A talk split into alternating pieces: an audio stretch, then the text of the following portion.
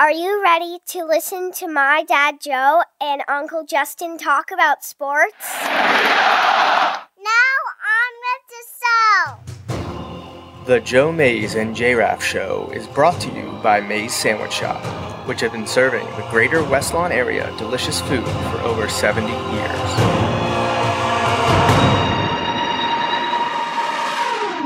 You are listening to the Joe Mays and J Raff Show, Boring. a weekly podcast about sports since 2011, Don't you ever get tired of being wrong all the time? with a focus on football. Sue, late in his career, is going to have his first Super Bowl title.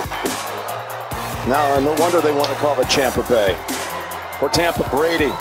One more snap, would you have guessed when this impossible season was trying to launch that you'd get it all in, you'd get to Tampa, and when the Super Bowl ended, the ball would be in the hands of Tom Brady. I don't know why we ever think it won't. The Tampa Bay Buccaneers have a second Super Bowl title in franchise history. And Tom Brady doesn't pass the torch quite yet to Mahomes, does he? Even though You're looking at the greatest right there. Now, here are your hosts, Joe Mays and Justin Raffoff.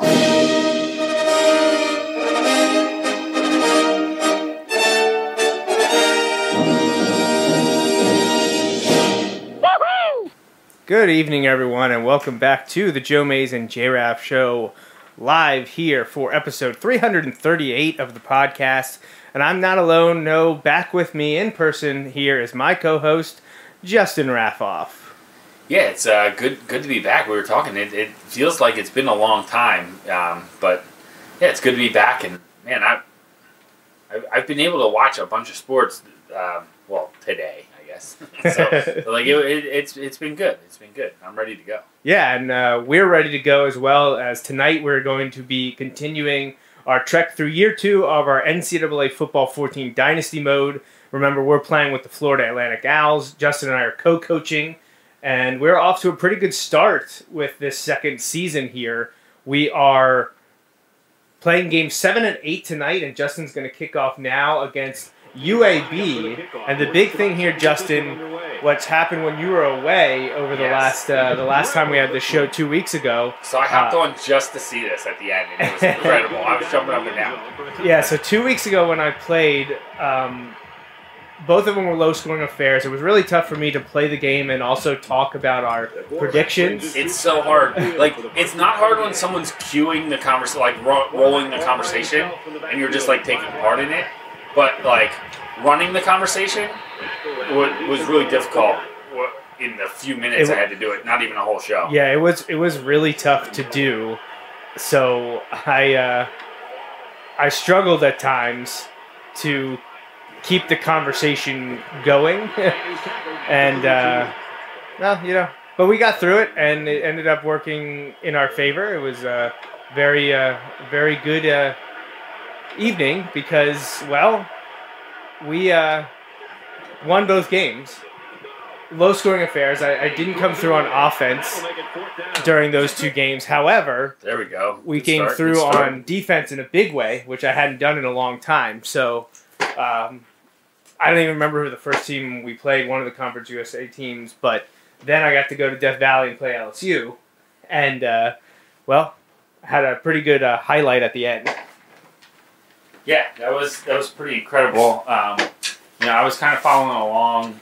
Oh, I'm breaking stuff. Yeah, yeah, just the wrong thing. Oh, please, yeah, please reconnect controller. At least it's you, not me. So, uh, I mean, it's been a few weeks, so I'm probably due to knock a bunch of things over tonight throughout the show, but nothing yet.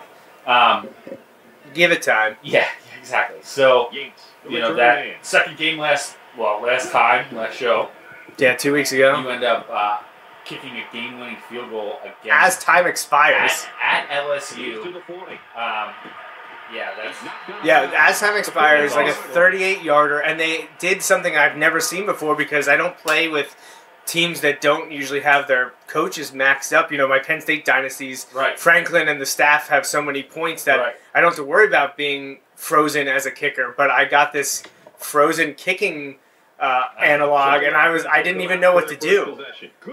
And So, uh, so what happened? Like, So, like, if you look at the video, you can see that it's the normal kicking thing that pops up, but it's literally frozen in ice. Like Oh, you can't see the power, the direction, or anything. Oh, so you just have to kick. So you just basically now I shouldn't say you can't see it. It's slightly transparent, but it's hard to see. So you're just kind of almost doing like muscle memory, like what Oh usually works for you. Um, yeah, and uh, beat undefeated number six ranked LSU in Death Valley, and that got us ranks now. FAU's five and one. We're five and one on the season, and uh, we're ranked twenty first in the nation. So, yeah, pretty good our, our sophomore came season. Week one to Florida. Yeah, yeah, and we were in that game too. Yeah. So hopefully we can keep it going uh, in the right direction tonight.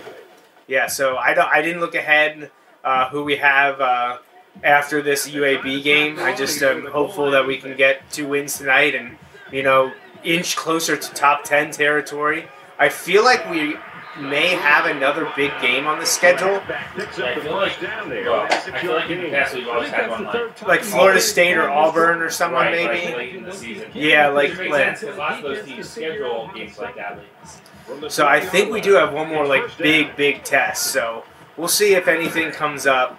Um, But yeah, it was a rough, rough week for me offensively for those two games two weeks ago on episode 337. But um, we got it down. I mostly did the previews during the first game, which was the easier game, and I'm glad that worked out that way because I needed all my focus on LSU Right, right. playing defense that I hadn't played, you know, since what early March when we first started this, Right, when we were kind of like flip flopping back and forth before we settled in.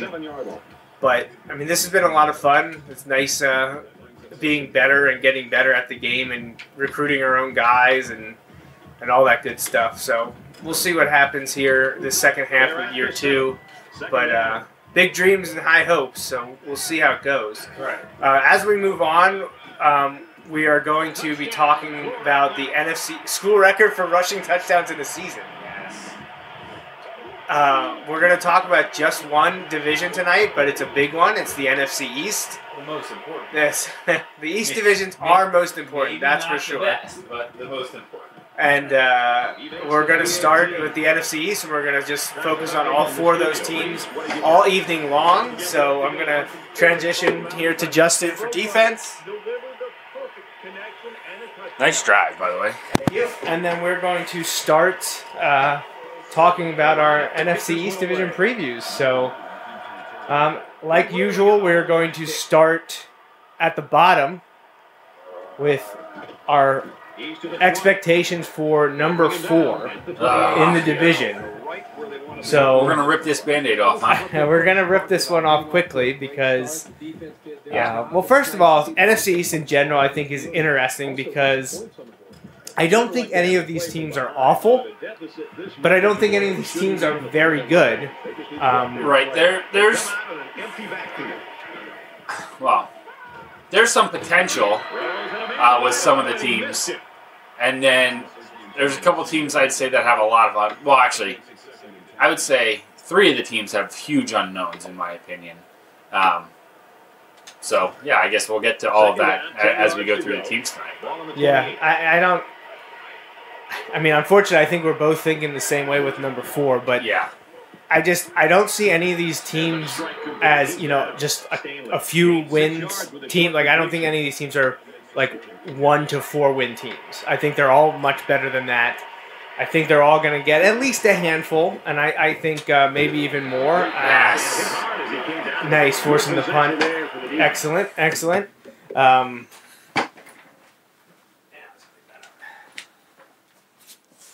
so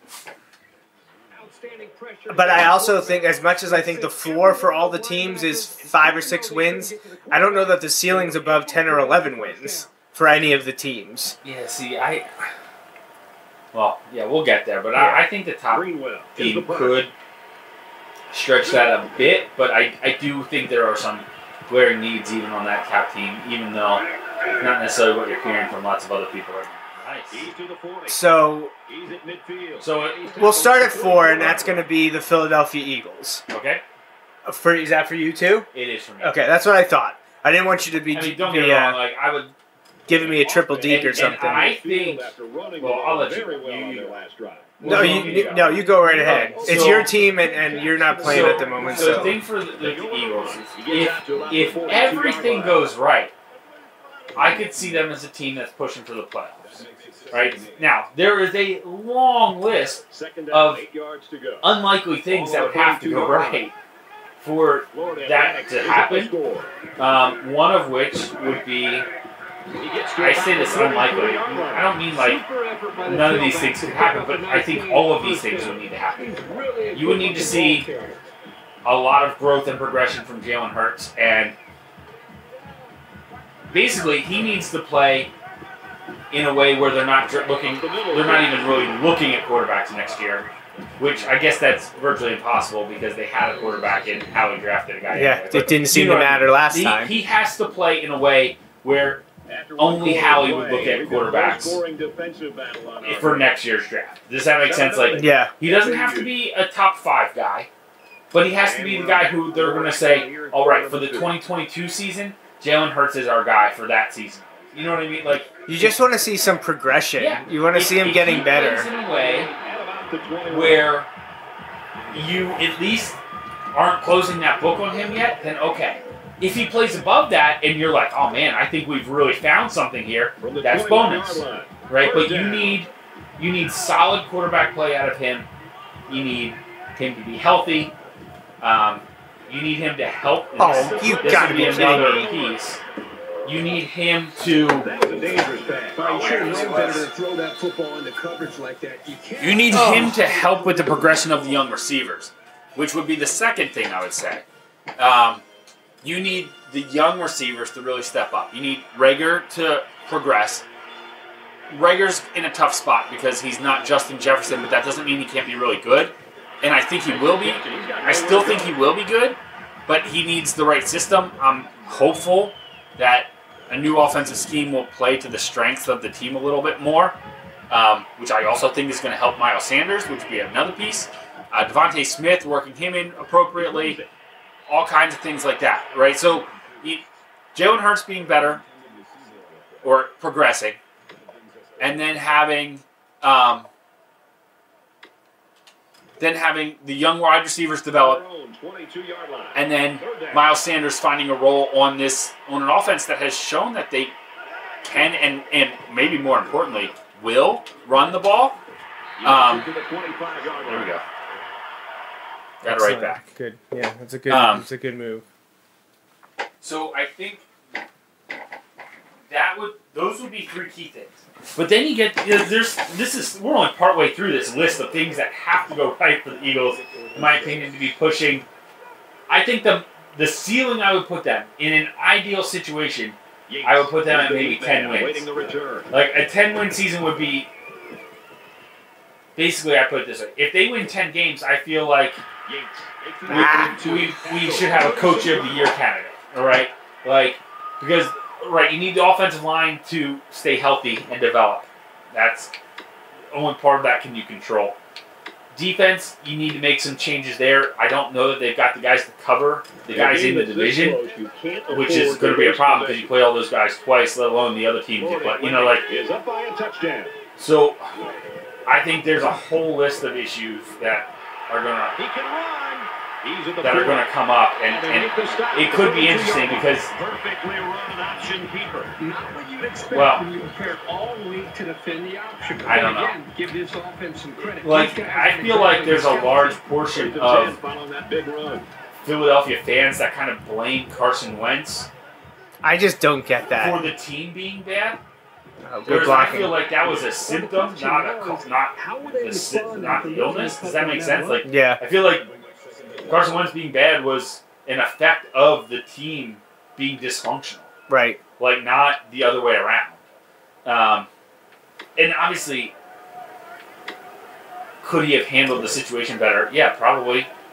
But so could the the organization, right? Right. Um, and honestly, He's taken down. Yeah, down. like I- 25 so so I, that that really frustrates me So I'm sure But- no Eagles fans need to be told that Pederson and Wentz are gone. That's for those of you that have been living uh, under a rock over the last six months. The guys who led the Eagles to either such a great regular season or a and or a Super Bowl championship just what three years ago Yeah. are gone. And the, the other quarterback that led them to the actual Super Bowl title has been gone. And also, did not like shot down any attempt to come Yeah. him back. He did not want to come back, Right. so. I Um, think like gets overblown a little bit too, but like I, I don't have a problem with that. Like, you know, I think he kind of sees what it is right now too. But it was a tough year last year. What were they? Four eleven and one. it was awful. It was awful. And So- here's the thing, like people are like, yeah, there was a spark when Jalen Hurts came in. I I won't deny that there was a bit of a spark. The team was still terrible. The team was terrible. Like They've obviously You know, gotten I- moving the ball against his defense. I don't know what. Yeah, I mean he looked good at times, but I feel like it was sort of similar to what we saw with Cobb years ago, where he was putting up numbers, but like he was still turning the ball over and the team it was wasn't hard to winning. tell because like by the time he took over, the team was terrible. Everyone knew what was going on. You know, like everyone knew what that was.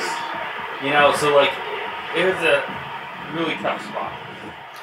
So uh, just continue to uh, set new records. Hey, keep it up, keep it up. So But anyway, four eleven and one, sort of new quarterback, but not really. right?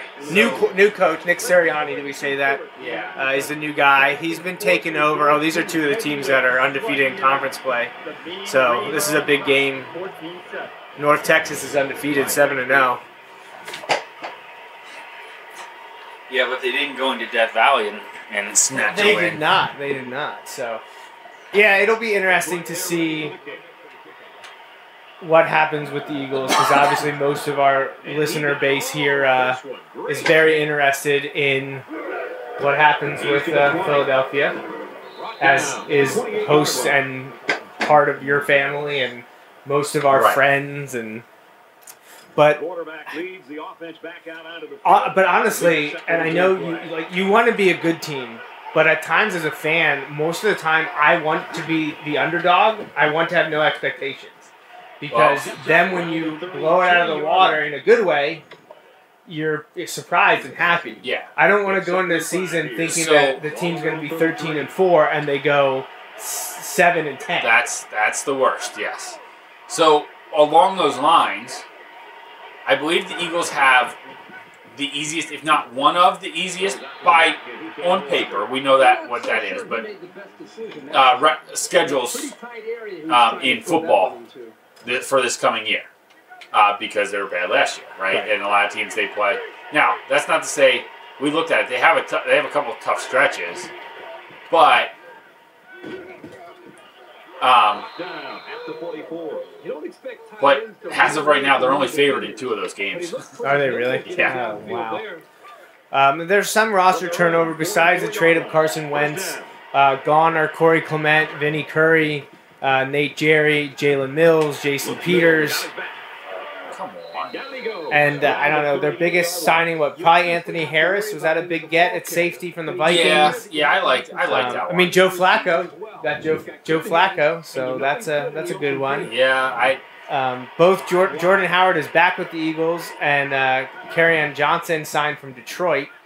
Um, may- maybe Ryan Kerrigan too from Washington. Um, he's, he's a nice pass rusher. I mean, still, um, you know, past his prime, but he still uh, demands some, you know, some name recognition. Um, but DeSean Jackson's also gone. Um, Alshon Jeffery. So there's there's there's some decent names um, that have departed. It's first down. but I don't know how much of an issue the Eagles are going to have without most of those guys. Because you, you already knew that Wentz was done, so it doesn't really make much. It didn't really make much of a difference that you're going with Hurts. You had already started that transition. I'm interested to see what happens in, in the backfield and if Sirianni relies more on the running game than what Pederson kind of started to get away from for whatever reason. Pederson went down the Andy Reid like rabbit hole there. Like um, because he has a wide it's interesting because- and he fires. Should I use a timeout to try and ice the their kicker? Play of the drive. The Yeah, Owls why use their first time out of the half. We have them. Why not use them? The field goal units But like with a backfield featuring Miles Sanders and now Kerryon Johnson, and who knows if Jordan Howard has anything left in, in the tank. But they've always had Boston Scott as, as a as a relief guy. You drafted Kenneth Gainwell, which a lot of people thought was one of the better picks, and you know at, at least from an upside, that was a great Right. pick from them. You have a quarterback that is able to run. Uh, it'll be interesting to see what happens, but you need development from Reagor. DeVonta Smith ha- needs to have a great year, and then someone else has to step step up. Yeah, it it'll be interesting. A lot of people still think Ertz is on his way out. Uh, That's just kind of. Are they gonna cut him? Like, what's gonna happen? He just So here's the thing, though. Like, why would you cut him now? You know what I mean? Like, at some point, you Looking for the corner. he's like veteran enough. Like, at some point, you're going to have like paid him. You know what I mean? Like, To 23. what are you going to get? Like, Yeah. who are you going to sign with that money? Is what I'm trying. we You know, like the offense ready to get things going the league year started, so like they Yeah, yeah, post June first or whatever. right. So it's not like you know you had to hit your cap numbers and stuff already. So like I don't, I don't Inside the understand. 10. Touchdown. Very Florida nice. Makes up for that stupid interception I threw. He's 0 for 1 with one pick. um, But yeah, so like I mean, honestly, I think the extra point. Well, I don't. I don't know what to think so much with the the win loss. I want it to be higher, but if I have to pick, I'm probably gonna put them at like six wins. 6 and 11. Yeah, I mean, they have a nice young receiver core, but they just need to see progression and development, and they need a breakout year. They need DeVonta Smith playing at like a top three rookie of the year candidate. yes, Nice. Look at that. Turn the ball over on the fumble. And the ball carrier Just didn't do a good job of protecting the ball. Excellent. That took helps make up for the giving up the field goal before half. That, that was frustrating me. The offense Let's see if I can will take the capitalize right and away. Hope to have the same success they had on their last I don't think. I'd given up a first down before. Yeah, you had. The defense does with a five-wide outlook. They'll bring him down around the So I started. I have um, Quarterback that Microsoft Game Pass that. Patrick's always talking about. Um, and I downloaded MLB The Show. First time it's been on Xbox, or uh, first time at least in a long time it's been on. Xbox. And uh, also Mad last year's Madden. Yeah. Because I'm like, if I'm gonna get this year's Madden, like I might as well figure out like what's going on because I haven't played Madden in years. And they have this uh, cool like it's called the Yard, and it's is it five on five or six on six? But it's kind of like backyard football, but it's your created player or your created persona, and then five NFL guys, and you play both ways. So like you have cornerbacks playing receivers and, and tight ends playing linebacker and stuff like that. Uh, it's been really fun, but I'm wondering if Madden controls is going to screw up me playing playing this 'cause I'm playing up there on rookie or whatever their lowest is because I haven't played it in Right, how long. But at least we started with that. UAB and a bit of a gimme. But anyways, let's wrap up the Eagles talk here. Yeah, so I'm going to put Um, him at six and eleven. I think there is some upside, He really Um, that kick. and I'm hoping that This one's gonna be down you know, in the end zone. obviously, I'd like for them to be able to check the list on all those things I listed and be pushing ten wins and maybe looking at a, at one of the wild card spots or something. I'm not banking on it, and at the same time, I think Fumble really hurt um. I, I want to see some of those if they can things, make up like, for that you know, get checked Right. off.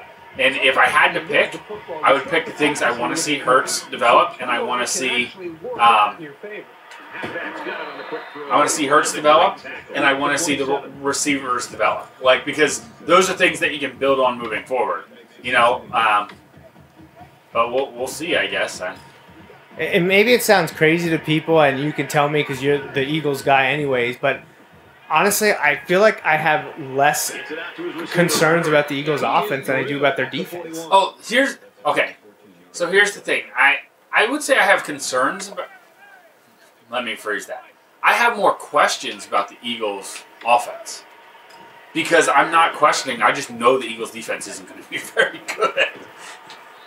Yeah, they- I just I don't expect the Eagles defense to be good at all. No, I think no. they're going to be very very bad, right. um, which is a shame because they still have nice pieces along the defensive line. What what some I took some solace in the fact that um, the new defensive coordinator has said like they were asking him like what's your like what's your plan? And he's like, well, you know, you know, we look at what we've got and who we're playing against and all that stuff, and kind of like try to play to our strengths each week. Yeah. Sounds reasonable, but that's not what they did before. Like last season and for the last two years, like they this is they played the this is what we do. You know, no matter what. You know what I mean? Like I know it wasn't the same. It wasn't the same thing, but it reminded me of like those. Se- I, I remember it with Seattle when like um, Richard Sherman. I feel like, but he's not the only one. He's just the one I remember. Where like, no, he stays on this side of the field. You know, like, Yeah. and I'm like, I understand. Like, that's maybe a bad example because they were good enough to do that. You know what I mean? Like, they were like, no, we're their defense dictated things. The Eagles' defense was not good enough to dictate things. The Oh my offense gosh. shoots it. He's pushed out of bounds at about the 35. But we still like went with that philosophy. Um, so I'm hopeful that like the idea of adapting and, and trying to like play to your strengths and your and your players' strengths will maybe help, but I'm not holding out a ton. You're not holding out There too much go. hope. I don't know what they're gonna do here real quick. They're probably punt now. Nope, going for it. They're going for it. All right, so you say six and eleven. I, I- I'm gonna be right there with you, just because I think they'll be better than last year. Just kind of random, like not even for sure a reason why.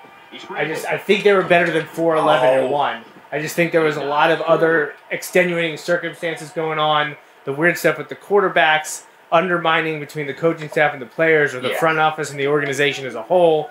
I just think there was it was tumultuous. I think now they're going in. They know what's going on. They have new coaching staffs. Sirianni is like coming in and taking the bull by its horns and has everyone ready to go. I c- the defense concerns me. I just I like you said. I think if things break the right way and there's some development, I could see them winning ten games. Yeah. 10 to go. I think their floor is probably around four or five, but I'm gonna Yeah, put I them at agree with I'm that, gonna too. put them at six. I'm gonna say six and eleven, Alright. Yeah. still in fourth place in the division, but yeah, that down. Um, so that's where we have the Eagles, both in fourth place. Now let's see if there's any difference in who we have in third place. Uh, I'll start since you're on defense. Okay. I'm gonna put in third place. Oh man, this is tough. for me. Yes, it's tough. Whew. I know who I want to put in now, but I don't. Well, I know you want Dallas to go Well, there. my- no, I want Dallas to. You want drop Dallas out in of the fourth league. place, but For the sack. Um, so- I'll give you some Uh, more time to. ay, ay, ay. Well, I assume it's fourth and sixteen. I assume they're going to kick this time. Let me let me see what. Yeah, they let's see what they shot out. That's what happened there. Yeah, they're, Yeah, they're punt formation. So they converted the fourth down and then still have to punt. So, part of me thinks I should put the Giants here, but I think I'm going to put Washington here. Okay. Um, I I know they you know they won the division last year. They are the returning division champs. They had some weird quarterback issues last year, and everyone thinks they kind of maybe settle that down with journeyman Fitzpatrick. You know, he had did great things with Miami the last couple seasons, but I, I don't know. I'm just not excited by the rest of their team. I guess I, I like Terry McLaurin, Antonio Gibson. Those are some nice young pieces, but it, they don't instill much confidence in me. And we know Fitzpatrick is boom or bust, and he'll win them few, a few games, but he could lose them a few games too. And I just, as much as I like Ron Rivera, and it pains me to put them in third, I'd rather have them up in first or second, just because I like Ron so much. Right. I don't. I just. I don't know. I have just one of those feelings that Washington is not going to be able to duplicate their, if you want to call it, success from last year, despite the NFC East being, you know, a bit of a dumpster fire. for something is just telling me that it's not going to be Washington's year. They're going to, you know, maybe have a few fluke losses or some issues going on. We know they always have stuff going on off the field. They just Ryan Kerrigan anymore. they don't have Ryan Kerrigan anymore, but they they always have stuff going on off the field that maybe it, does or doesn't impact what's going on on the field, but it's always out there, uh, for better or worse. Like we just had it come out that they're. I was just gonna say that they just have this weird ownership stuff going on, and is Roger Goodell like saying whether or not Snyder can be in charge or, or whatever? And now they, Is it weird that he named his wife the CEO of the team? Like, I don't know. Is it like I feel like that's very billionaire type thing to do? I feel like in any other spot that would kind of seem odd to me, but right on par for Washington. But like we found out now that in the first couple months of 2022, we're going to get the new team name and logo. Like that's finally happening. I guess they're not doing football team, which I I know there's a lot of people that like it. I I don't. I don't like it. Don't be European soccer or whatever. Like no. You be you. You have a team name. You have a logo. You have a proper, you know, whatever character you end up choosing to represent your squad. I have always been on record of wanting the Red Tails. I think it's like perfect, but who knows? Dan Snyder and that ownership group and everything going down in Washington. Who the heck knows what they'll come up with? I hope it doesn't suck, but I feel like the track record says otherwise. But all that stuff going on, do the players care? I don't know. Maybe they don't. But we've we've kind of gotten into that generation that started about 15 or so years ago. That you know, look good, play good. Everyone was raving about everything Oregon was doing, and all the recruits started putting Oregon, you know, in their top five, top ten, without ever visiting. They just liked all the swagger they had from uniforms, and now you have uh, now you have a team that is the plainest, most blah, and has no mascot. So, does it bother the players? Probably not as much as a college team, but it's just one of those things that's out there, and I just have the feeling like I did for so many years about the Saints, which I was always wrong. So Washington fans should be happy about that. Um, yeah, so that's what I'm thinking. Washington, um, I think I'll put them at seven and ten. Uh, I don't have the info in front of me for all the changes. The biggest one that I could think of was the Fitzpatrick thing. Um, but yeah, like I said, it, it pains me to say that about a Ron Rivera team because I like him so much. But for something just telling me that it's not going to be Washington making noise in the East, uh, it's going to be the other two teams that are left. So, So, so I'm kind of. I, I was debating back and forth between these same two, and I, I think. So I feel like Washington has a chance to be a more solid team. I think the Giants definitely have more unknowns to me. Um, I'm going to go with the Giants here in third place. Um, I just think there are a lot of unknowns, and I'm kind of of the mindset of like, I'll believe it when I see it, kind of thing. Um, He makes the PA. like I know they've got talent play, 80 yard everywhere. and they give it in for seven. Um, Brad, right now, the offensive line just winning the battle. they've got tons of talent. They've got. They should be really good. they line up to kick this Um, away. But I also know that some of the pieces that they've like they have valued really high over the last few years aren't necessarily that good. Right. Um, they have played beautifully.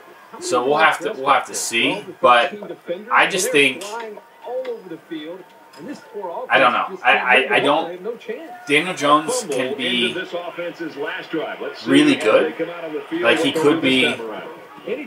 The second best wide or quarterback in the in the division, maybe. Um, He could be the worst. You know, like it depends on what you're gonna see. yeah. Um, I think Let's see, um, you know they, they've got some talent at wide receiver, but inconsistent. They got Saquon back. Yeah, I'm Um, see. Maybe that's why I'm hoping Saquon has a big year. yeah, I'm hoping he has a good year, but I still want him to be bad. Um, but like I think like if everything clicks for them, they could be really good. Like, um, I kind of hope they are bad, somewhat because of just how like how ridiculous they got over the end of the season with the Eagles last year. Yeah. Like, dude, you won six games. Don't don't be complaining that the Eagles didn't help you make the playoffs. You know, like, do your job. Like, you won. You, you know, you were you were a terrible football. team. Um, Just over a minute So- in the fourth quarter. don't don't be mad at the Eagles. Um, you can be like I can understand being disappointed and everything, but like Down, right around the it's not like they deserve to make the playoffs. Right. Um, but anyway, so I uh, like part of me doesn't like the Giants for that reason. I just think like they've been so many questions so long. line. Throws to the I honestly didn't see that receiver there. Um, I thought the guy was just running for the ball. Aaron um, Barron. Why would you name your kid? Um, It's second down, and they're about the length of So yeah, I'm gonna put the. Giants at like. I think they'll be at like eight wins, um, with the potential for more. But for the first down. I just- I'm not- the 26-yard Like. I think there's lots of talent there. I know their defense has big question marks. Like not necessarily against bad teams. Like their defense will be okay against bad teams, but against the good teams, they're gonna pick their defense apart. Still, they don't have the guys they need to put a pass rush together, or you know what I mean. Like Yeah. I'm not. Their defense scares no one. Get it to the tight end. Not to spoil our number ones, but is Washington your number two? Washington is my number two. Okay, so- so I just while I agree with everything you said about them, Second and 10. I'm going with the. I think Good Fitzmagic. well, I think good enough Fitzmagic, and not dealing with the Dwayne Haskins stuff at the beginning of the year. Um, Gets him a couple wins. Right, so like if Fitz Fitzmagic is maybe plus one and a half wins and not dealing with Dwayne Wask Dwayne Waskins.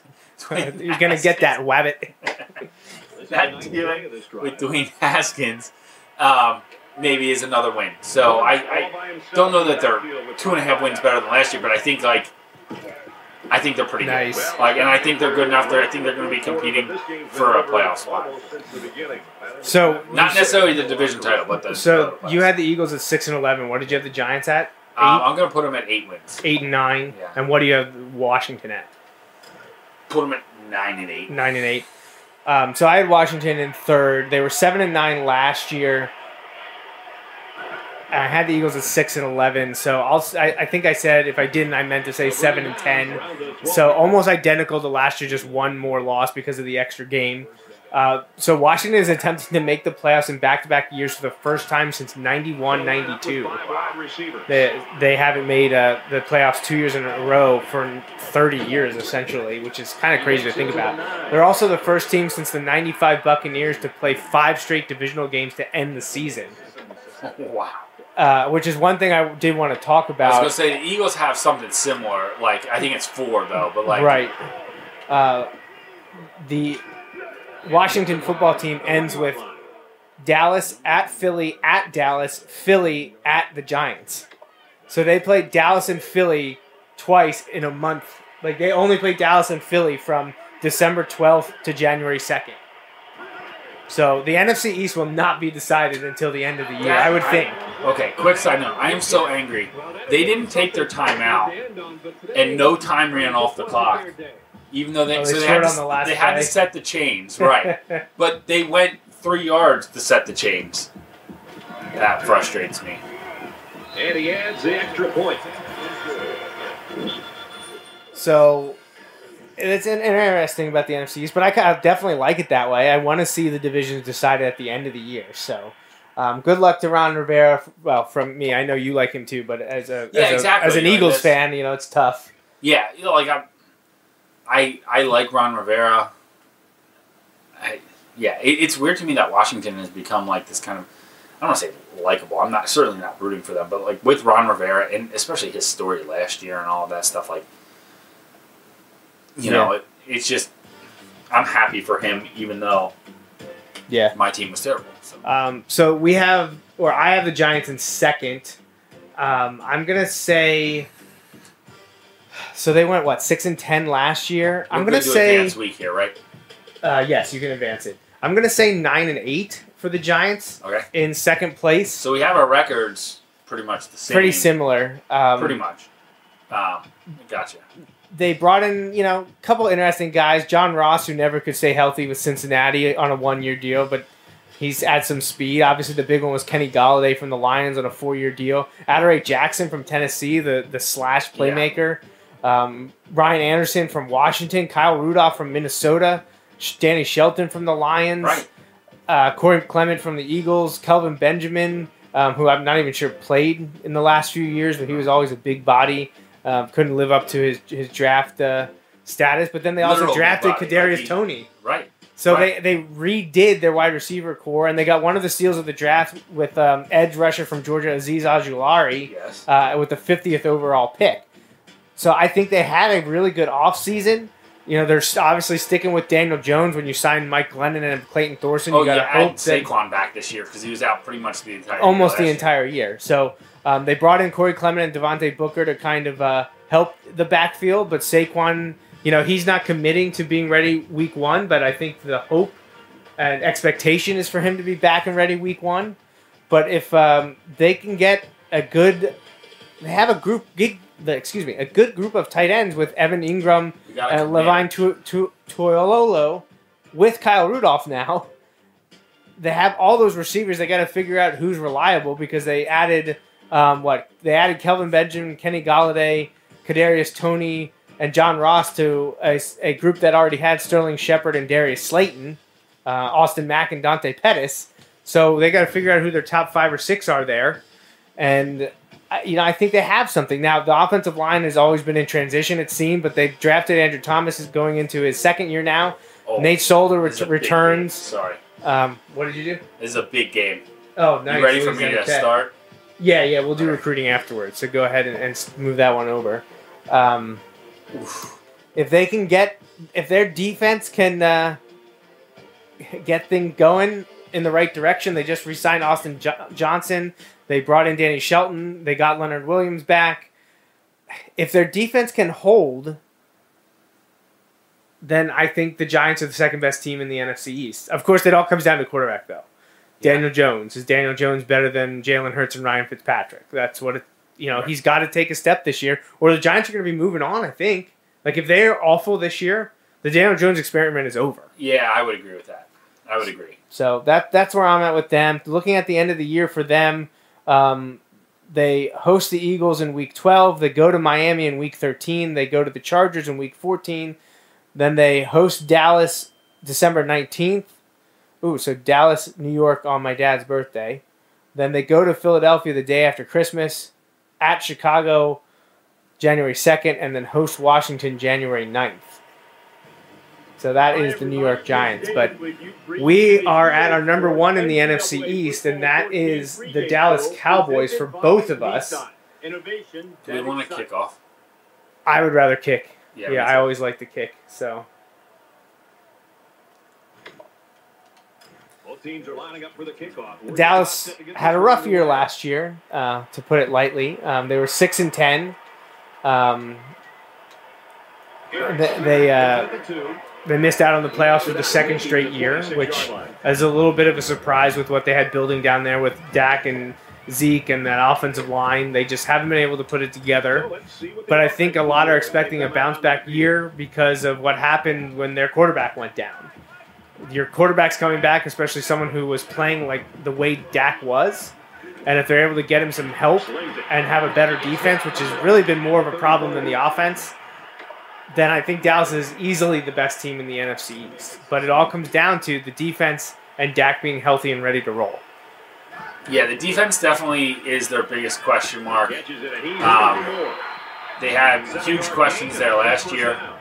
Defense started to play better late in the season, but the offense fell apart without Dak. Like, not all at once, but they definitely did. But the thing is, the thing I don't understand is, like, it shouldn't happen. Like, I understand Dak is really good.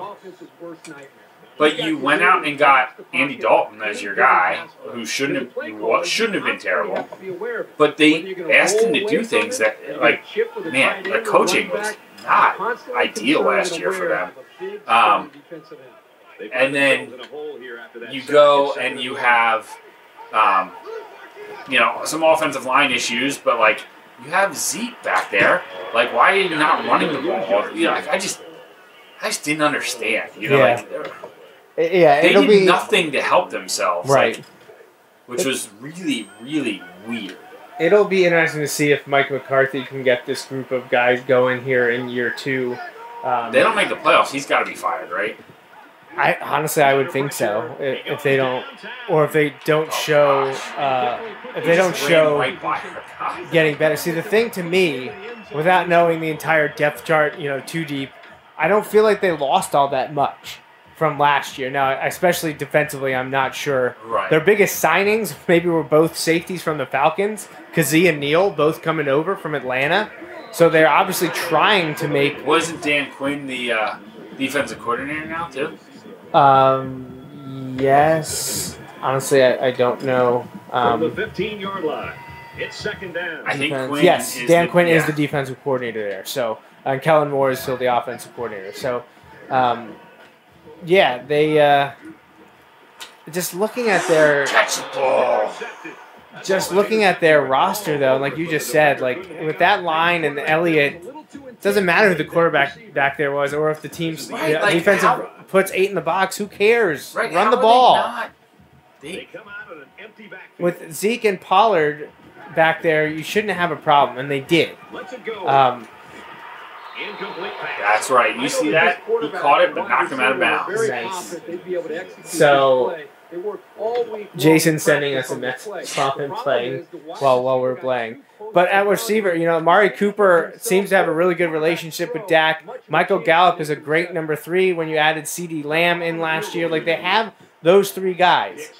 And with Dalton Schultz, Blake Jarwin, and Jeremy Sprinkle now at tight end, like they should be okay on offense. That either either we've been overrating the offensive line or the Kellen Moore's go round as the offensive coordinator wasn't working out. I don't know. However you want to slice it, they obviously underachieved last year, and it wasn't just because Dak wasn't there. Right, because they were putting up huge offensive numbers, but were a terrible team before Dak got hurt. Um, So it, it'll be interesting to see what happens there. But yeah, I mean, expectations are through the roof for them. Like I'm seeing people say, like, oh, they like they're the team that's going to challenge the Buccaneers in the NFC, and they're the only team that can do it. I'm not ready to say I that. don't know that I agree with that. I think the Rams are going to be pretty darn. I do. I do like the Rams. Yeah. Um, You know, just one guy. You're focusing in on really. I mean, So we didn't say it, but we moved up to 20th, and we're playing number 18 FAU. Right, right. you gotta be So I, I just think, yeah, there's a lot of expectations in Dallas, but I don't necessarily view them as all that different than last year. It'll be interesting. The new coach will have the full off season. They'll do all those things. Like so, I say full off season, but like Dak is working back. You know, so like it's still a different off season. Um, But they are by far, in terms of expectations, the best team in the NFC East. For at least the third straight year. That's the thing. They haven't gotten anything out of it. No, they haven't.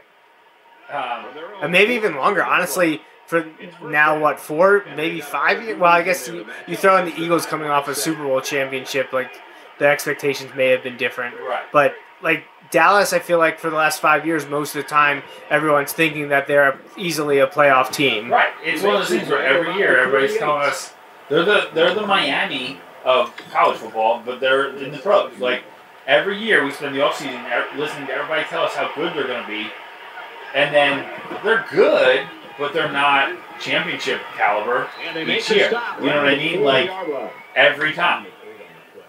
And I- yard line. First down. I think some of the things will get better on defense. See what the defense does. but- Five wide outlook.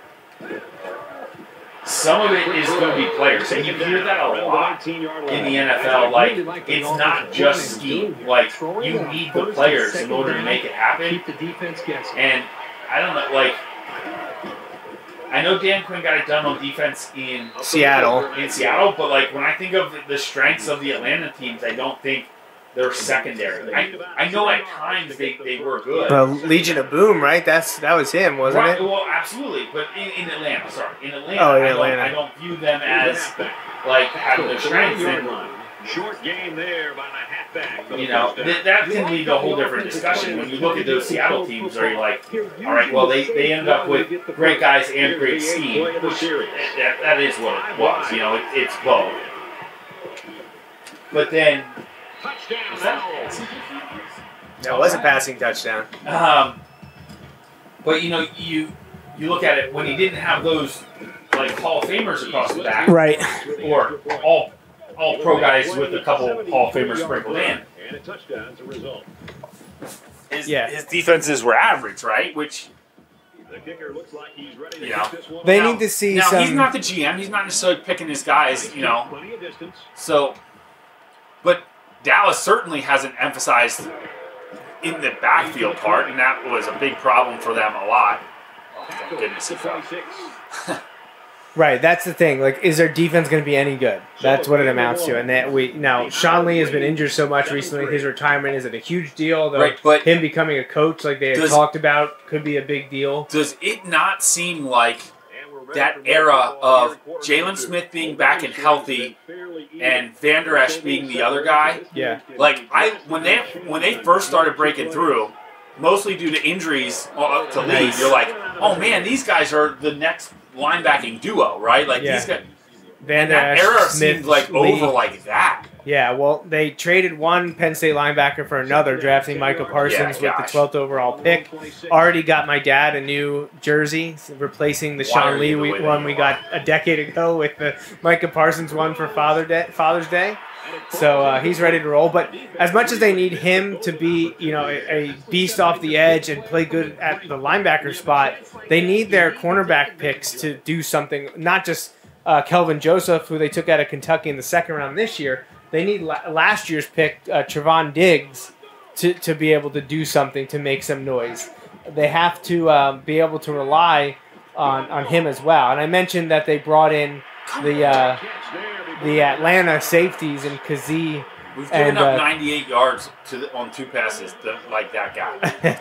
and Keanu Neal, but um, they, they got to figure it out. They, they have to. Uh, Dan Quinn's got to. If he has magic, he's got to work it because they need to get better performance if they want to be a team to beat in the NFC, uh, let alone the NFC East. So I still think they're the best team on paper. I think they're the best offense. I think they they have a, a lot of potential.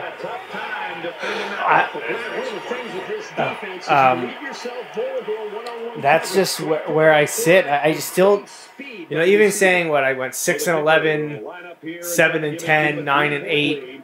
I think Dallas is a ten and seventeen. I think that's where I'm going to put them. I'm going to put him. Yeah. I see. I feel like I, I want to put him at 12 wins, but in reality, I'm going to put him at 11. Uh, you know what? I'll put him at 12. I'm going to put him at 12. Twelve and five. Yeah, I'm going to put them at 12 and 5 just because I'm like, that's where they should be. I hope they don't get there. I hope they prove me wrong. I hope they go 5 and 12. But, like, Both teams are kind of struggling yeah, I'm, I'm going to put them at 12 and 5 because on paper, they're the best team. They've got the best quarterback. Back and forth between the two teams. I, I don't know what what more you could ask for right now. In, in today's NFL, you've got the most talent and the best quarterback. He's to the 40. Makes it Yeah, no, you're right. I mean, they should be, honestly, they, they should be an 11, 12, 13 win team. I just, I, don't- I need to see it from the defense. I, Man. that's what I need to see. I have to see from the Don't get me defense. Just like the Eagles, though. I want them. Here's the thing. I don't want. I I want them to lose every game, but I don't. Right? Because I don't want them having the number one overall pick. So like, if they could go seven and ten, that would be great. They wouldn't let me audible. I don't know what that was about. So if they went seven and ten, that would be awesome. Um, but in reality, like if they finished second in the NFC and lost that game because they don't have a bye, That would be- that would be awesome. like lose lose the first playoff game, you know, first round playoff game where they're a big favorite or something. I'd be okay with that. Yeah. It's first and 10. If them making the playoffs is the necessary evil, then them losing in the first round of the playoffs, I, I, I'm willing to make that He sacrifice. steps out at the 28 yard line. This receiving corps runs some great routes. And that Do you, play so was an example some of the biggest storylines surrounding the NFC East are injuries and return from injuries. Do you think Dak and Saquon start week one? I think Saquon does. I think Dak does too. Um, Oh, he's not down. thank goodness he didn't from. yeah. Um, yeah, I think I think they both do. I think they both do. Second and three. Um, let me look here. Second down, and they're going to need about three. What is their schedule like? What's the last like five weeks? Should be on the article I had pulled up. Okay, so Oh, jeez, he got stood up in the hole there. the last five weeks they're at Washington, at New York, home against Washington, home against the Cardinals, and then at Philadelphia. Lots of NFC East games and against the Cardinals team that we think could be pretty good this year. Yeah. Oh, you. They also, It when we like talked about it before, they also up ahead of play. steam and get the first, but the defense collapsed Yeah. on him before he could get there. They're they start at the Bucks. That's that's a big game on that Thursday night. I think I just went for it on fourth and two. that's all right because he ran for like 15. Th that 15 yard play call on fourth and two is, is. Brilliant, right? That was nice. So, just to recap, we both have the Eagles in last. schedule here, which I, I like to see. But they start at Tampa and then at LA. So going, I know they're boy. in Dallas. So sorry, sorry, they're playing the Chargers. I should have been specific. Oh, okay. But still, the But yeah, are no joke. we think uh, we think the Chargers could be good Right. this year. And you know, now they've got the extended week there because they're playing on that Thursday. Oh, right. But going east and then going west, and then they're home three weeks in a row. But then they go to the Patriots, who we'll get to that eventually. But that, I know- that could, that could be interesting. I know you don't want it to happen, but honestly, I'd love to see Dallas beat Tampa Bay that opening night. Just like to, to stop the Tom Brady love it- love ex- fest. Except here's what would happen, and we all know it. Immediately, everyone's just going to be like, including me, will be like, uh, "Yep, regular season doesn't matter, just like last year." You know, like Yeah. let's see. I don't, These guys came up with a touchdown on their last drive, and they'll be hoping for another Trying- six on the board. I'm surprised we I know haven't this sounds crazy, but I'm going with cover four here, just like because our guys deep aren't fast enough to like Yeah, not get to over on the field. Hey, I'll take the checkdowns all day long. Makes you feel pretty good. I love when they're along the side because then I can really kind of hit them hard. And that's because the defense was just waiting on it and they attacked. So should have found that is our NFC East preview. I'd love to hear what you all are thinking out there. I'm surprised we haven't heard from anyone, especially uh, my dad. I know he's watching. He said he was having some problems with his computer. Um, I'm surprised he hasn't texted. Uh, oh no, he did. His first text. My picks are the same as yours. I assume he means me.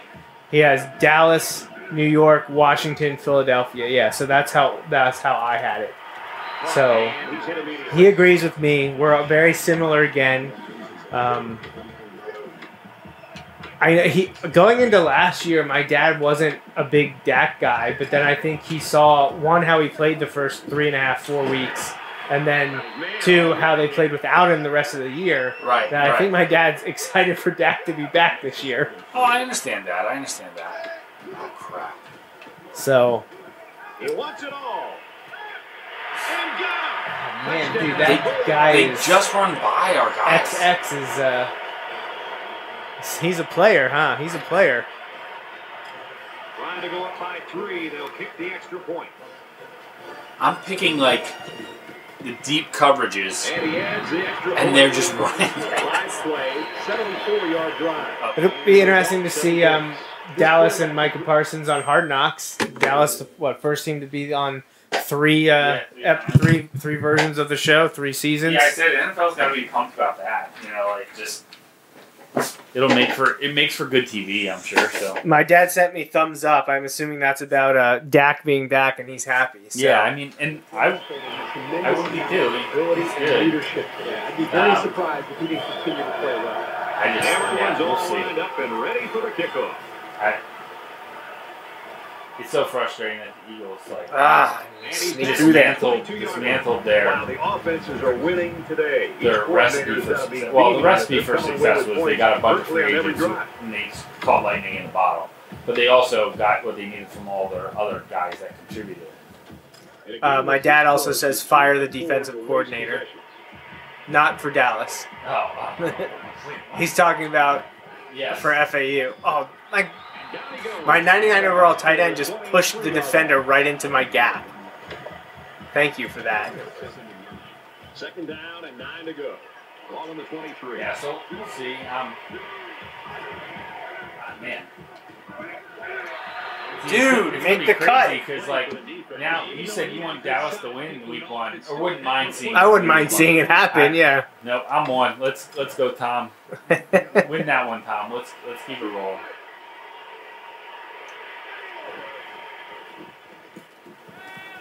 See, I'm, I'm at that point where Tom Brady wins. The 42-yard line.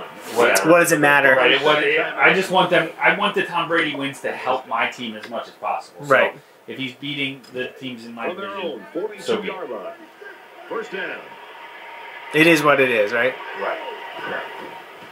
All right. So just kind of like going back to this, like. Incomplete. He was Wow, looking What do, you, what do you think? quickly. What do you think would be reasonable expectations for DeVonta Smith this season? Like separate from the team, just like in, in general, like what do you think would be Reasonable. for him?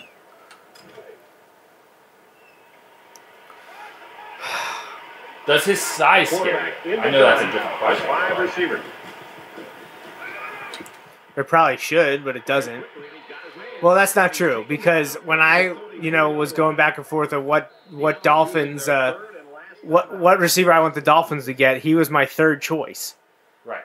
Right. Could be just because his size does scare me, and I know like people probably said the same thing about him going to play in college, but there's just something about it that throw. And he's tackled the seven-yard line. This guy Whew. is so versatile. You can use him at the Now. line as an extra blocker or send him downfield like Do I kick the field goal, or do I- Well, you don't have He's a really the great time, do you? resource on every down. oh, I thought I had a timeout. Well, that sucks because I had to take that s- timeout earlier because the game glitched. well, that's even worse. quarters. Louisiana Tech All right, leads so it we're setting up the comeback here. 17-14. Yeah, Hopefully. that that oh, that that makes me so mad. I thought I had a timeout. The second half. He sends this one deep. But yes, DeVonta Smith's size does bother me some.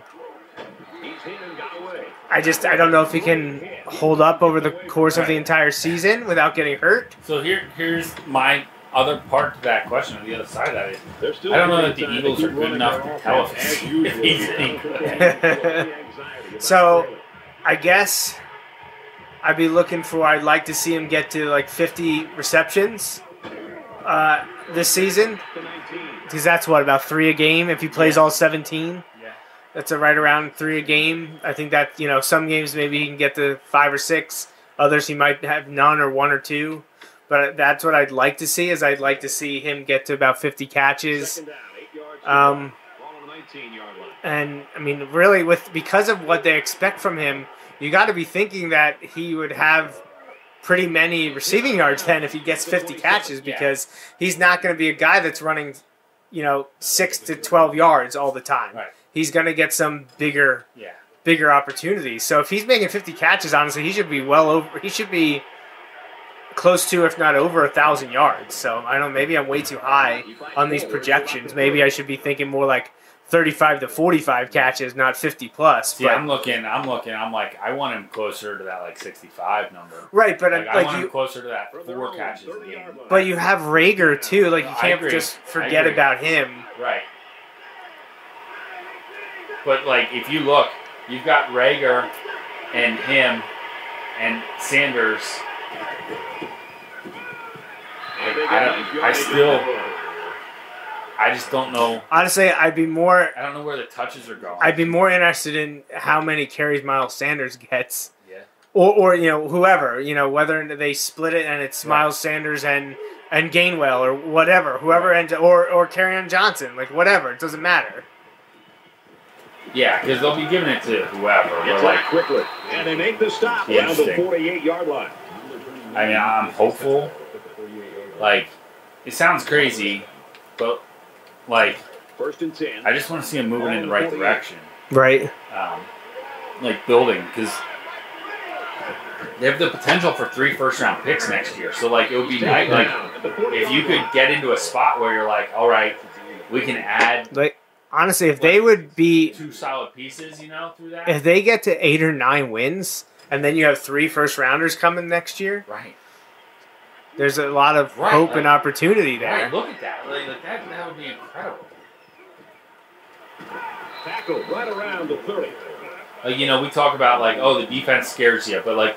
You could take two defenders and an offensive lineman, and you took an offensive lineman early in the second round this year. Like, you know, you could you could, in theory, have a good young core between this year and next year, but you, you need to figure a lot out this year. Like, It all comes down to Hurts. Like well, yeah, basically, you need to decide: are we going to just like keep kind of like adding pieces on here and do like a major renovation, or are we going to tear this thing down to the foundation and start over?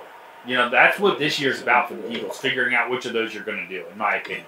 Yep. Right. Are we just doing a major remodel, or are we knocking the house down and building from scratch? shoot. Which three first round picks could be helpful if you're going that route too. So He's looking up. He's got a couple defensive. Did my running back get hurt? Because I think he did. to slip off of their blocks. Really, nothing Great. could do at all there. That was more of a miscommunication. wonderful. Everything's going. Oh no, there he is. Well, if he was hurt, he's back. Gets it. He's in space. Tackle made. all right, so this is off topic. So I, if you want to come back to anything football, No, that was pretty much it. Uh, you know, we obviously we're going to talk a little bit more about the Eagles at the beginning and and bring it around to them at the end. But I think we covered everything we needed to, unless anyone has a comment or a text to say otherwise. But if you want to talk NBA or MLB, so I'm whatever, going way off here. oh, you're going way off. Yeah. Tackled All right. I know you didn't watch the Euro final today. No. However, How do you end that in penalty kicks? Come that on. was what I was going to say. What are your thoughts on ending a major championship? So, like in soccer, Basically, the- what soccer ma- does right? The is major essentially championships are like these Euro Cups or the Gold Cup or Copa America, World Cup, like all, all Olympics. those, those types of things. Yes. which wasn't the 22 year anniversary of Brandy Chastain. Just Yes. you know, that Yeah, was penalty yeah. kicks. So, like, how, like, what are your thoughts on the whole ending penalty? No, it, it's it's no longer a team achievement. Right. It's all on an individual, Right. whether it's the goalie or the, the kicker, the scorer. Right. It, it becomes one on one, and that's not what team sports are. are. So So, I don't like it at all. It's interesting to me because, like, I feel like when you're on a field and you see actual soccer goals, they're huge. They look huge, right? But then you, like, man, I think about in the moment, and you put probably a six-four goalie in there, you know, or something like that, who can jump like crazy. You know, these guys are the best in the world, and all of a sudden. That goal gets pretty small, you know. Like I feel like, you know, it's just. the 19 yard line. it- I, I- I still think it looks huge, and I think it favors the, the, the oh, kickers, oh, the, the absolutely, offense. absolutely.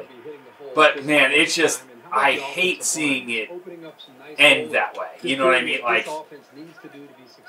I, This deficit can be easily overcome. I honestly have less of a problem with it, They don't get something going on this like earlier in the tournaments. You know, like because you got to get winners and you got to have somebody advance and stuff like that. Yeah. to 29 yard line. But like in the final, like I'd rather see them like so they play two 15 minute like overtimes and it's not sudden victory. Um, and then He's to the 40. He makes his And then from there- like I would rather them go to just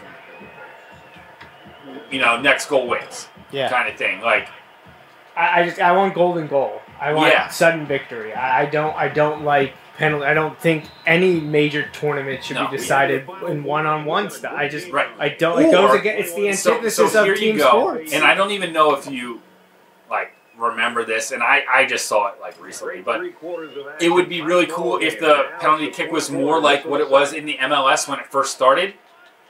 And that is the guy gets the ball at midfield, and so the goalie can like come out and like try and. It's more like hockey. The goalie can come out and try and like br- sh- shoot down Disrupt. the angle kind of thing, you know. Which I know they don't do as much anymore, but I feel like remember way back in the day, like yeah, they used to come out. like Dominik Hasek, Charge. raw, wah, and stuff would just like come way out and Um, From the 50, it's second down. so anyway, I, I just think that would be interesting. Yeah, I, I mean, I feel like anything would be better than the way they do it. And Italy won, right? Italy beat Italy England. won, yes. Um, Pushed out of bounds. And yeah, Italy won, and it was it was crazy. Um, friend of the show Joe was really I was excited. excited. Joe Becerra. Yeah, See, I wonder Wow. why. yeah. So, I, yeah, I know that was delayed from last year. Everything got messed up because of COVID, but uh, I mean, I'm excited for the Olympics to start. I, I, I, Oh, me too. I think Yeah, I'm it's really gonna be a lot excited of the fun. Um, the men's soccer non-existent for Team USA, so hopefully the women's national team. Right now, Is- however, the team is as young and promising as they've been in like 30 years. Haven't So, we been saying that for 30 years? Dude, like- listen, I'm ready to be hurt again. Second down. The U.S. men's team. well, is, wasn't it years ago? And this maybe this. No, I don't think it was the World Cup. I think it was the Olympics. They finished like fourth or fifth or something like that, and people were like, "All right, here we go." Yeah, And Yeah. yeah, So, like, happen.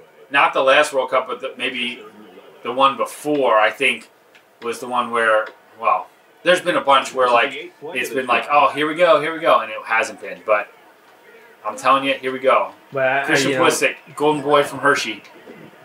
Men's and women's basketball, all the swimming, track and field. This is Kelly loves the Summer Olympics, Oh, I do too. Summer but Olympics. I'm all about winter. Uh, Like see, winter I, is my. I, I like. Let's give me the Summer Olympics. you can leave. It's You can't take her side. offense is getting set to go for it. I'm not taking her side. I'm taking the right side. We No. just have, we both happen to be on that right side. Incorrect. The 10. Got it to the senior. So Nice play to set up first and Okay. goal. It sucked missing the Summer Olympics last summer, but now we literally have a what six and a half month turnaround to the Winter Olympics. Yes. Instead of eighteen months, Yeah. it's six and a half. it's like how it used to be way back in the day. When, when it was always every two years. He takes it right side for a Well, you know, it's all every two years now. Well, yeah.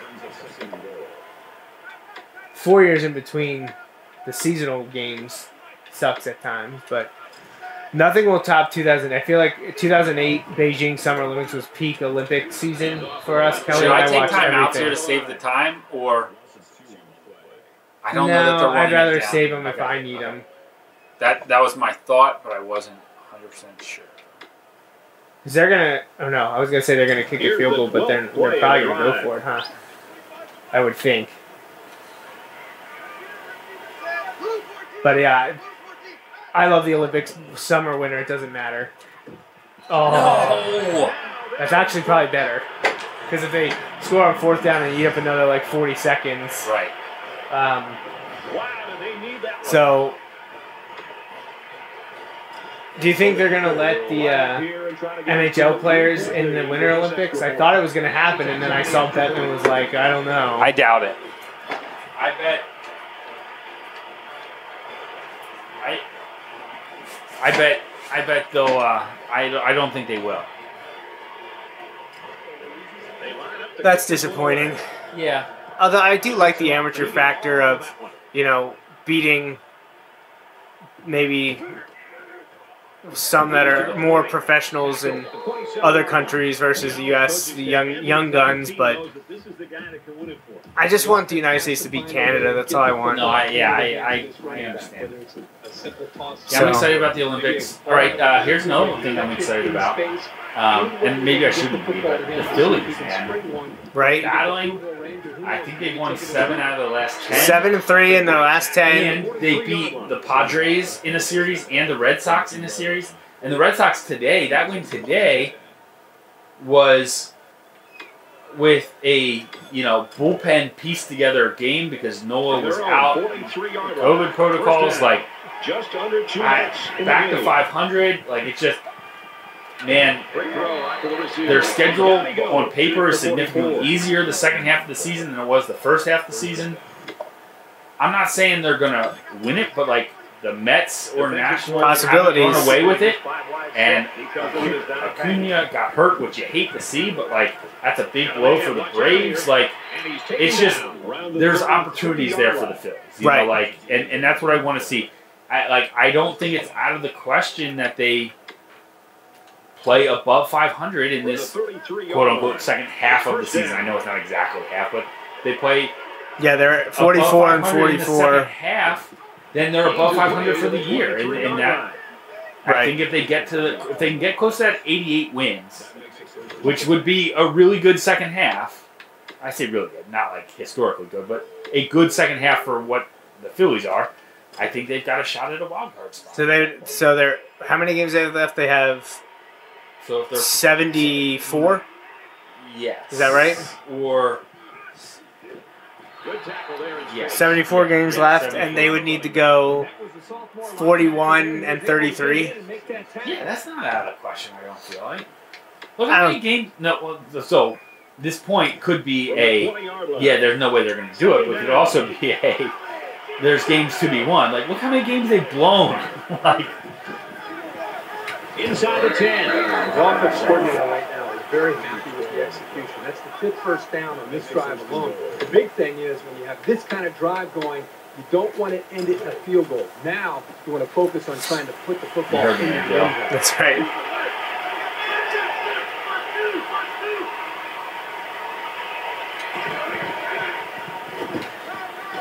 Gets to about the five-yard line. Florida Atlantic just took their first time out. The back gets three on the carry. That's a nice play there by the sophomore out in the corner. This is a touchdown. stepped up and made a nice tackle. I shouldn't have taken the timeout. Should have rounded all the way down. Second down. okay. Touchdown, and they take the lead. The Owls are so confident every time they hand this kid the football and he's going to do something special. Well, there's a reason he's the go-to man, and, and here with everything at stake, he's able to deliver for them. 17 seconds, Justin. It's the Onside kick, right? Nothing deep. Onside kick here. Nothing deep. Yeah, onside kick. Go ahead. I wouldn't be surprised if they just squib it here. Um, so my dad said, "How about we talk about Penn State football?" Okay. So they had an incredible week last week. What was it like five or six uh, verbal I think it was commitments for the class of recruits in Four 2022? days or something like that. Yeah, huge, huge uh, gets, including probably none bigger, at least to us here in the, the Reading, PA area, than uh, Governor Mifflin running back uh, Nick Singleton, who is a top 100 prospect, uh, number what six running back in the nation, committing to Penn State over the likes of Alabama and Notre Dame. Those are the two big ones. Still in it towards the end. Oh, I thought you had it. I thought I did too. so much on the coverage and looking So he was the big get, but they got a bunch of others uh, all across the board, offense and defense, and they're sitting pretty at the number three overall class with, I believe, they're at like 18 recruits. So they don't have a lot of spots left open, but there's another. Somebody said that, like, based on a lot of different information, Uh, they could take as many as 25 in that class. Well, I know. I, I I was thinking it would be more like 22, but they That- can, they could go up to 25. But, But I think see, because last year's class was not big, no, and the COVID relief throws issues in there with the Yes. extra like the scholarships don't count, right? there, right, there are waivers and all kinds of stuff, yeah. So keep them in bounds. Yes. Last play coming up. Here we go. So Penn State's future looks bright. I'm still up in the air on what I think is going to happen this year. That noon game at Wisconsin to start the season is just rough. That's just the big noon kickoff on Fox to kick off the season September 4th. Uh, that just looks really, really tough. Um, Nice. There we go. Take it back. Take it back. All right, go down. Go down. Oh my gosh. nice. Salt in the wound, baby. Salt in the wound. Or like that one you sent me. Imagine if they did that trying to run up the score and you did that. Imagine how we'd be freaking out as you're running into that pack of people and you split around. Just kick the extra I was point. to say, I'm just going to kick this one. So listen, this was not a strong defensive game, but for me, for me, it was not a strong defensive game, but came through in the clutch. Yes, that that you did. Took care of it, and um, I think two teams that are in front of us, besides us beating a team in front of us, two teams in front of us are near us. We're playing, so one of them has to lose. So maybe we'll hit 15. I don't know. We'll see what happens. Yeah. Um, we got. I think we have some recruiting to do first, but Uh, yeah, so Penn State's opening at Wisconsin. That's tough for me. I still think I'm riding the eight and four, or nine and three, as I think we've talked about, Right. possibly on air, but if not, definitely off air. You know, I obviously I want them to reach double digits before they even get to So, a bowl game. But the tough thing for me is that first game is is a complete, complete, like expectation changer. Like if they lose, then Like I'm probably year? like I'm probably like oh nine and three maybe. You know what I mean? If they win, if they win that game at Wisconsin, you're gonna have a hard time talking me back down from like Ohio State being the only game that they shouldn't win. Right. Does that make sense? Like, yeah, yeah, yeah. um, yeah. So, and not that not that it'll play out that way, but like, if if they were to win at Wisconsin, like it would Right, be hard. right, expectations they're not- change. Right. I'd be Uh, like, they should win out here. You know, they should. But so So the the Xbox message from Jason was just "Go Justin." That's what he wanted to say. all right. So uh, yes, go Justin. Thanks for watching, Jason and my dad, and hopefully my uncle listens at some point, and all of you, all the others out there. We got a new subscriber on Twitch, and also uh, I know uh, Jamie was watching tonight. Jamie Sands, not not not Right. wife Jamie. uh, we got a coach upgrade We did get a available. We got to do some upgrade, yes. recruiting, so. We'll be back for games 9 and 10 next week, and we'll also be talking about the AFC East on episode 339. Uh, we're getting to the thick of it. We're about to wrap up this basically this season of the Joe Mays and J Raff show because we got Bulldog Hour right around the corner as the Pennsylvania high school football season gets closer and closer every day. And we'll be back then in you know November ish with uh, Joe Mays and J Raff show to talk about the ongoing NFL season. We'll get caught up with how our previews are faring as the teams will be you know in the thick of it. But we'll be in like week 11, 12 at that point. But we have AFC East to do next week, and then the week after, That's an interesting division. maybe re- remotely, Justin will join us in two weeks for uh, a look at the playoffs and Super Bowl. So that'll be our last show, 340, in two weeks' time. Because then the week after that, I won't be around, and then we'll be Bulldog Hour. So Justin and I need to wrap up year two of our dynasty here, and we're off to a great start. Seven and one after two victories tonight, including over number 20 Louisiana Tech. Uh, 35 to 24 here in the second game tonight, and uh, we've got uh, two more games coming next week, and then we'll be very close to knowing if we're going to uh, go to a, a nice bowl game. Yeah, Man, yeah. if we can get into the top 10, there'll be some crazy stuff happening at the end of the year. There's a lot of rivalries and uh, championship games going on. We could crack the top 10 if we keep Yeah, winning. that would be nice. That would So. be nice. Uh, anything to say, Justin, on you? Any shout outs? Anything you want to mention? No. No.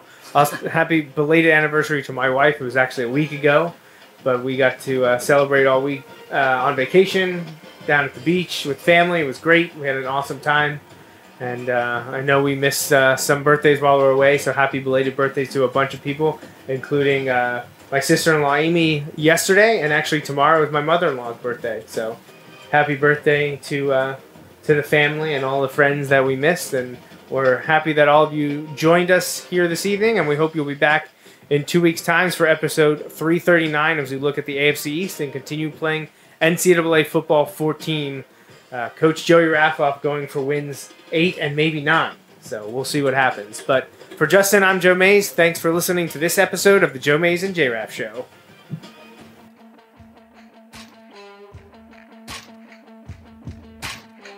That's a wrap on this episode of the Joe Mays and J Raff Show, brought to you by Mays Sandwich Shop. You can watch each weekly episode live on Facebook, Periscope, or YouTube. Be sure to like, follow, or subscribe to the show on Facebook, Twitter, YouTube, SoundCloud, Apple Podcasts, and Google Play. You can also rate and review us on many of these platforms as well. We'd love to hear from you. Send your emails to the Mays Sandwich Shop inbox at joemaysandjraff at gmail.com. The Joe Mays and J Raff Show is a part of the JMNJR Radio Network, home to other productions such as The Bulldog Hour, Tangents with Friends, and Nat Chats with Dad. Until next time.